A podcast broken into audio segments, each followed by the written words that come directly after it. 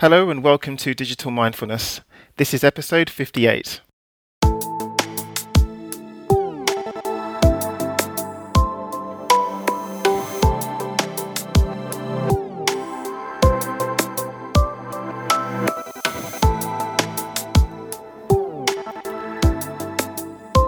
Welcome to Digital Mindfulness. I'm your host, Lawrence Ampofo. Today we're here with Anastasia Dedyukhina, the founder of Consciously Digital, the London based company that helps businesses and individuals with productivity, time management, and self management caused by unproductive use of digital technologies. In the show, we're going to talk about the impact of technology and digital distraction, in particular on workers, and also how you can improve your level of productivity and creativity in a hyper connected workplace. So enjoy this one with Anastasia Dedyukhina. But first off, welcome to Digital Mindfulness. We bring together the best teachers and thought leaders to teach you how to be your best self in an age of digital distraction and information overload, both at work and in your personal life. If you're new to the show, then the best place to find out more about us is to visit digitalmindfulness.net forward slash start, which has a collection of some required listening podcasts which really cover everything that we teach here on digital mindfulness from becoming more focused in a distracted world, habit building, overcoming digital distraction, cyberbullying, internet addiction, online influence, and much, much more. Okay, enjoy the show with Anastasia. So, Anastasia, welcome to the show. Tell us a little bit more about Consciously Digital how it works and how it came into being. Absolutely. Well, there is a personal story behind what I do. I come from digital marketing background and I had a relatively senior international career. Um, my last position was a client director with a big digital advertising agency, uh, promoting some of the biggest technical brands to worldwide audiences. So obviously, when you work in tech, you're very much connected. I would say I was connected 24 7. I had three notebooks, two phones, and I slept with my smartphones uh, most of the time. And I even felt it vibrating in my pocket when I didn't have any pockets. So um, I was paid to do some strategic and creative job. Uh, but to be fair with you, uh, most of my job was just to be reacting to emails and to whatever kind of digital noise would come in. Uh, so it was at that time that I thought, well, maybe it would be a good idea to unplug for some time. And when my contract came to an end, I decided to get rid of my smartphone and replace it with a very basic no internet phone, kind of an old school Nokia. And uh, that's basically how the whole thing started. I started telling my friends and people I knew about it and how great it felt not to have a smartphone and how liberating um, I felt and how much more space for thoughts for creativity I thought I have in my head. Um, they started asking me, oh, do you coach people around that? I'm also qualified as a coach. Um, and at the time I was not, and then I thought, well, like if there is demand, if people are asking for me for that, perhaps it's it's what I could do, and that's how Consciously Digital was born.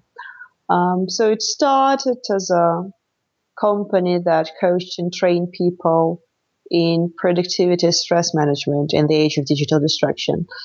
But I think where we are going more towards now is towards the ethical tech.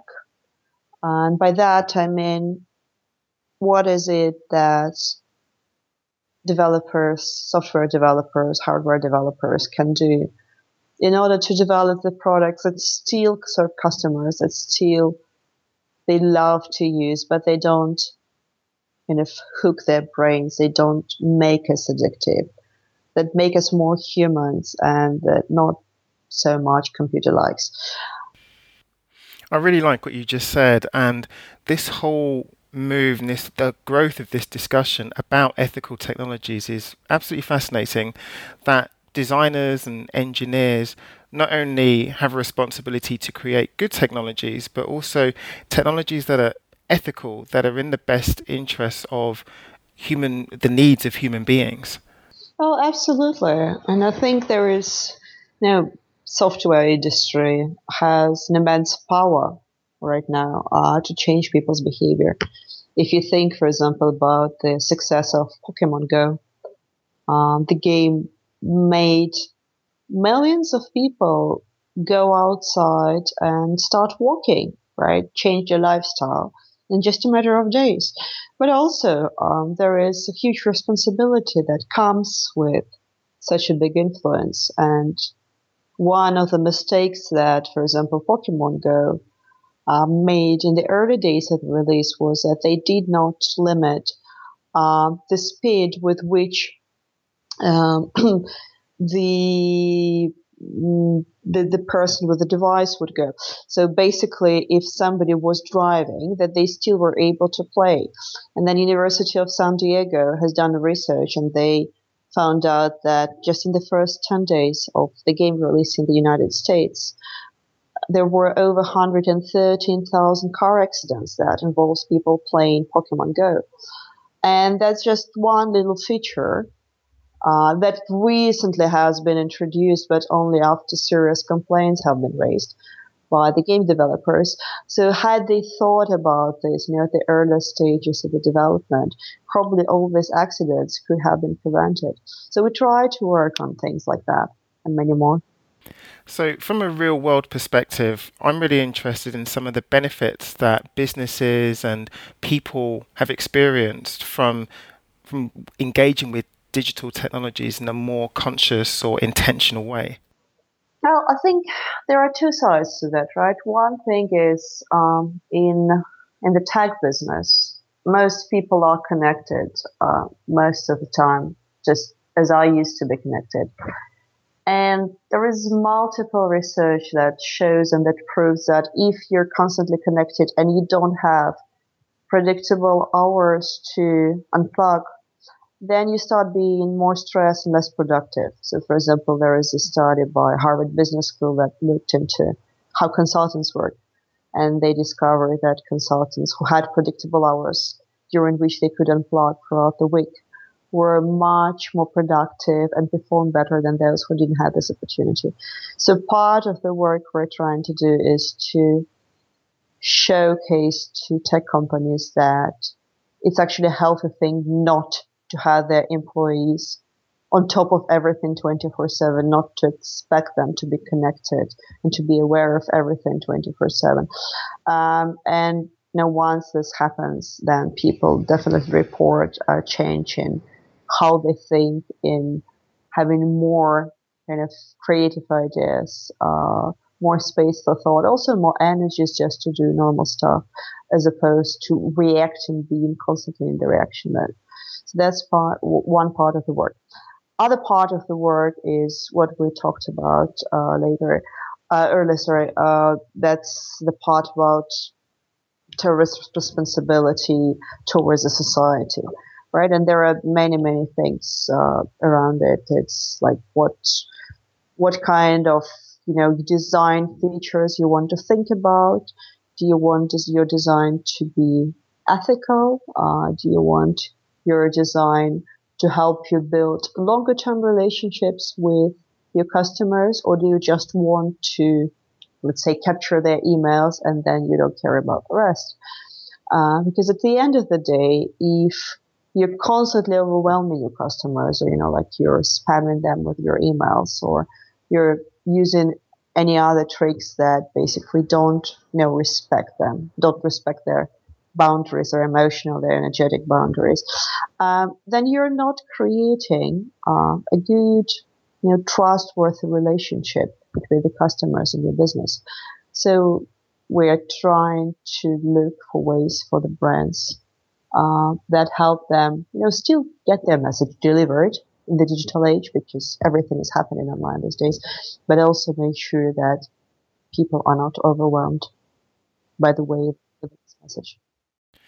As um, as a person who receives hundreds and hundreds of emails every day, I really like what you've just said about the whole idea of less being more and the whole idea of intentionally emailing people rather than just bombarding them with messages. But I'm really wonder I'm really interested in your particular approach and how different that is to say um, other analytics companies that might just say, do you know what, people are available or answer their emails in general at this time and the data says so.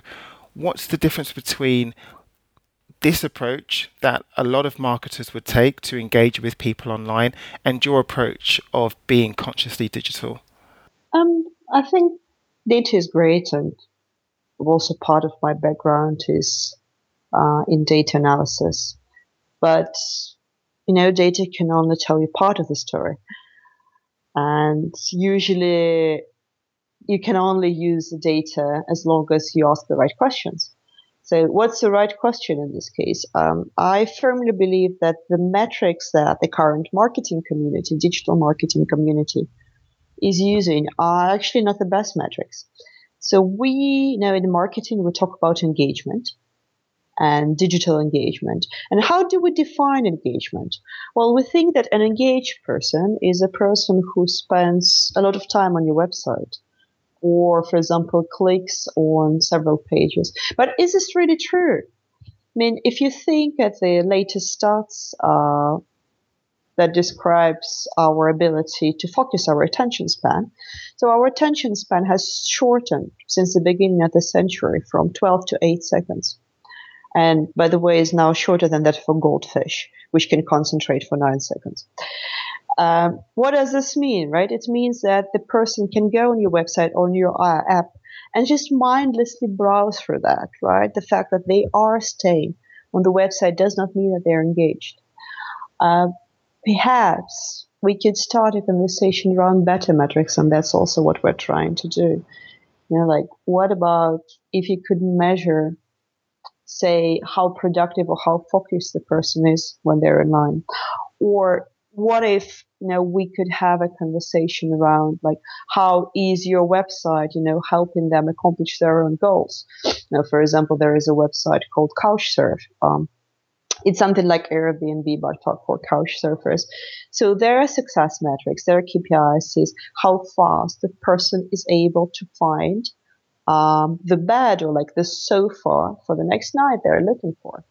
You know and that makes total sense right? So and that's what makes this person engage and that what makes this person come back to the website over and over again as opposed to you know mindlessly browsing through hundreds and hundreds of postings with um, like the ads uh, with the overnight stay so where did the inspiration for this actual methodology and again the wider company, Consciously Digital, where did that actually come from? Was it from you being this super connected digital marketer, or was it something that came up more with your client work?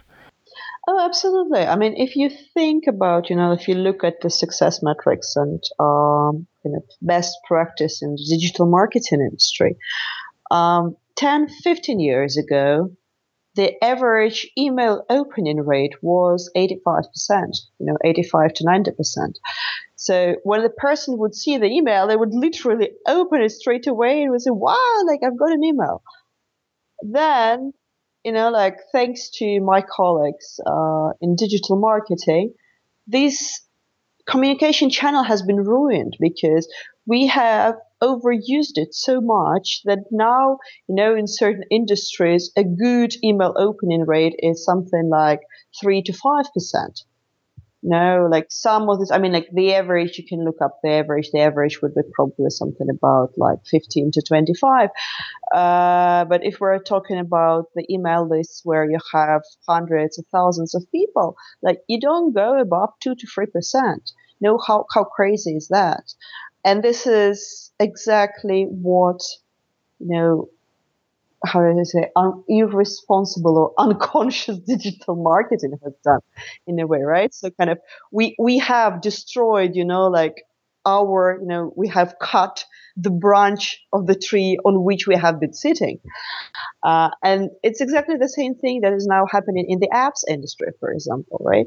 Uh, there are still a lot of people who opt in for notifications. Um, for example, uh, the Kahuna report of um, last quarter of 2015 suggests that 87% of Android users and 48% of iOS users opt in for receiving notifications uh, that apps send them. Uh, however, know, Android, like the number of Android users receiving notifications is much higher because initially Android did not allow its users an opportunity to opt out of the notifications. Uh, and then they changed it because uh, that's what users were asking for. You know, like users were asking for more customization. They wanted to be in control of the information they are receiving. Um, so, you know, the app industry is now facing the pressure that people just don't want to be receiving notifications. If you look at the curve, you know, fewer and fewer people actually want to receive notifications from their apps because most of them are completely irrelevant. So, you know, like as digital marketers, if there is a channel that's working well, uh, we need to be very careful about overusing it. Otherwise, you know, in six months and 12 months, we might not have this channel anymore. So there is a very fine line between, you know, making sure that you are using whatever works and you're also respecting people's boundaries.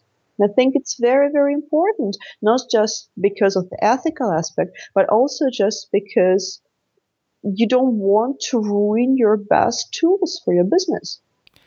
So, Anastasia, there are a lot of organizations now that are releasing reports saying that people are increasingly taking digital detoxes and that companies are recommending that people do things like that intentionally disconnect from the internet and from their digital devices. And i'm wondering what you think particularly in the way that we've been talking about being consciously digital do you think that intentionally disconnecting from the internet and doing things like digital detoxing actually help hyper-connected digital professionals?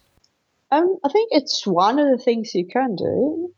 Obviously, you we live in the economy that is based on distraction, so you can not just abandon, you know, all information altogether. And you know, millions and millions of people are struggling with making technology serve them as opposed to be you know as opposed to serving to technology as opposed to feeding its attention their attention to technology and to advertising companies um, if you think you know like it's, I think the Ofcom said it's about 35% of Brits who have undertaken digital detox. Um, in other words, what this means is that 35% of people get so overwhelmed by technology that is, in theory, supposed to improve their lives, that they have to give it up at some point. Now, if we imagine that the same thing were happening in other industries, for example, let's say that we take medicine, and then there is a pill or some vitamins that is known for having about 35% of, uh, you know, unwanted outcomes or of some side effects. Now, I bet that this pill will be very soon or forbidden, or at least, you know, the authorities would start an investigation, right? Or like if a medical professional would treat somebody and then, you know, 35% of their patients would report actually having issues after such treatment, I think that this person would lo- lose license pretty soon. Uh, now, why is this not the case with the tech industry, right? I mean, 35% is a pretty big number. And uh, I guess, you know, it's, it's not necessarily the question of the governmental intervention, although some governments regulate these days. For example, in France and Brazil, uh, they have the so-called right to disconnect laws that regulate, among other things, whether people have the right not to be reading work-related emails after working hours. Uh, but there have to be, you know, not just the responsibility of common people to manage uh, their relationship with devices, but they have uh, like technical companies have to think about what kind of impact they're creating on people. You know, government needs to say it's where there should be um, social organizations, non-commercial organizations talking about the subject. Um, I mean, it's it, it's a pretty big thing, and especially if you consider that we are now seeing uh, the generation of children who have no idea how to live without devices, right? And we still haven't mastered how to live with the current devices, so we cannot teach them these things.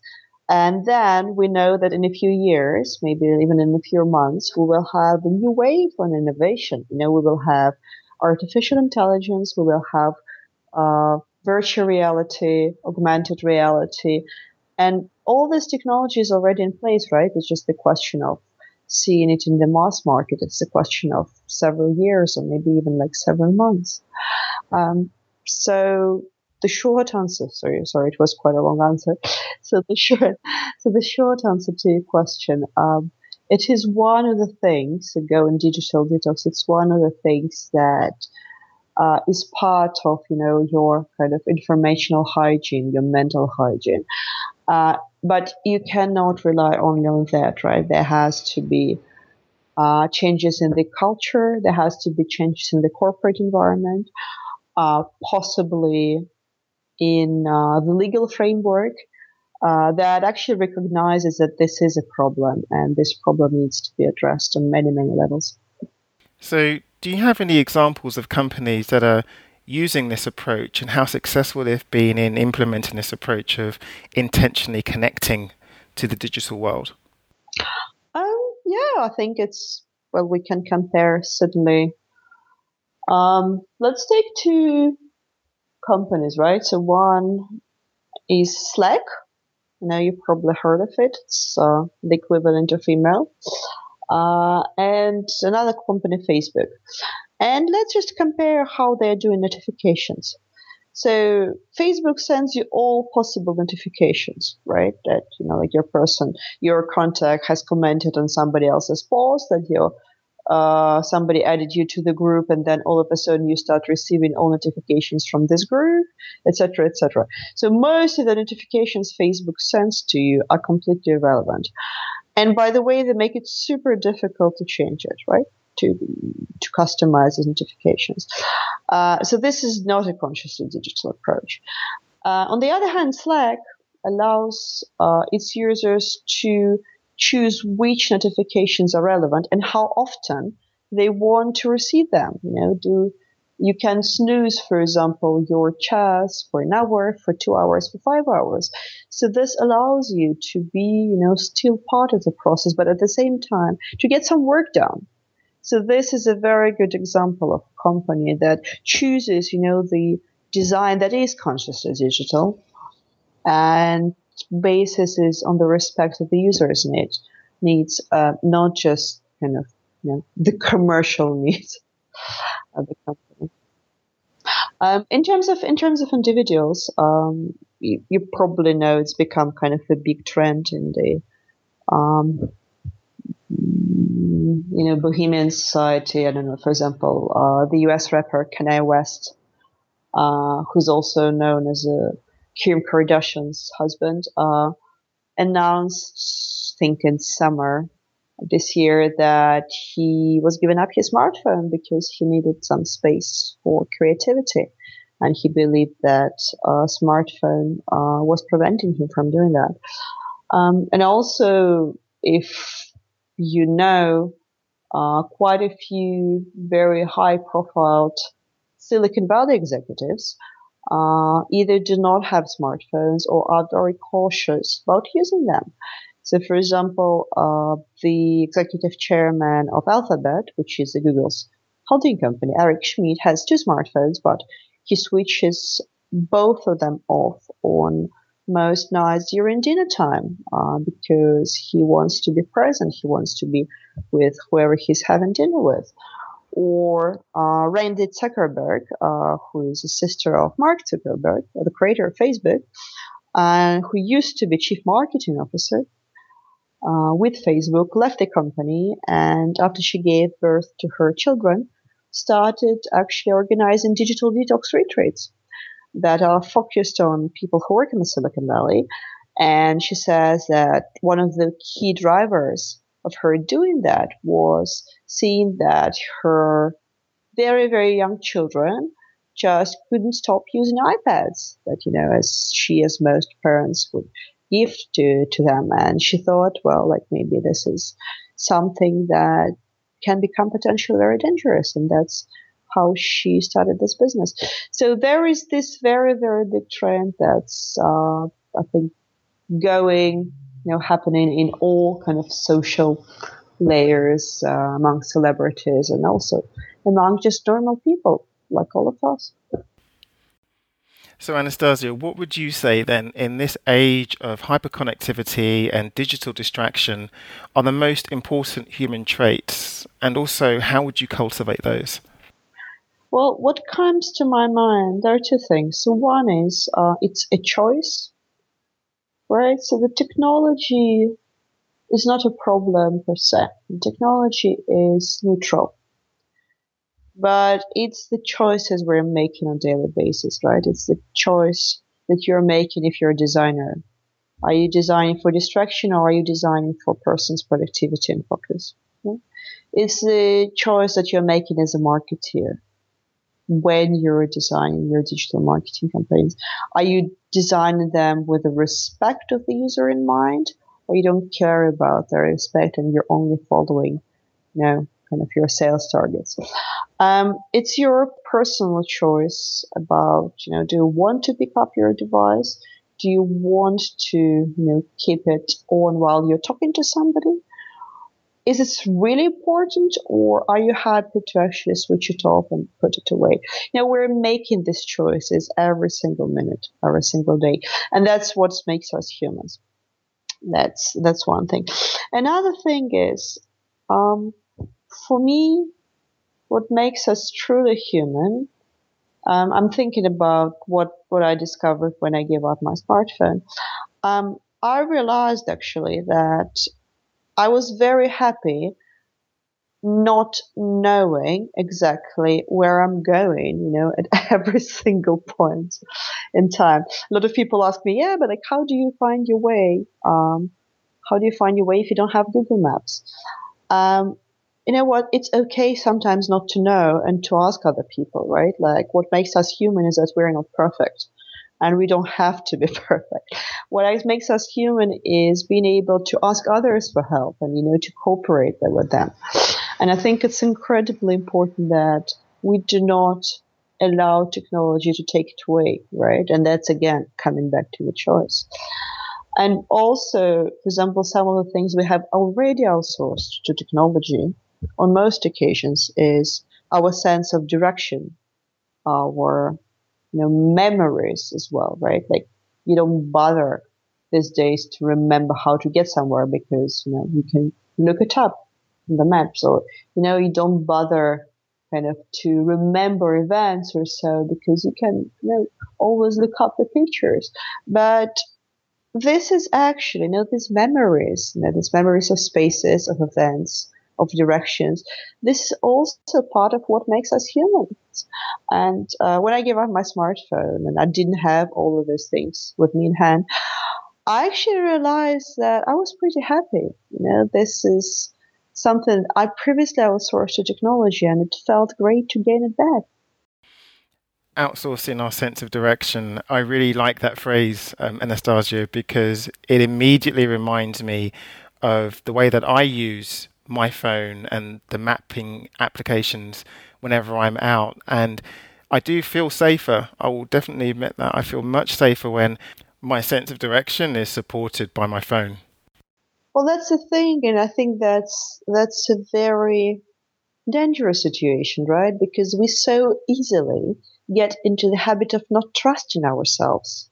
And technology, you know, technology is great when can it support you, but it's not something that should substitute your trust in yourself. And because our brain kind of does not differentiate, you know, our physical environment from our thoughts.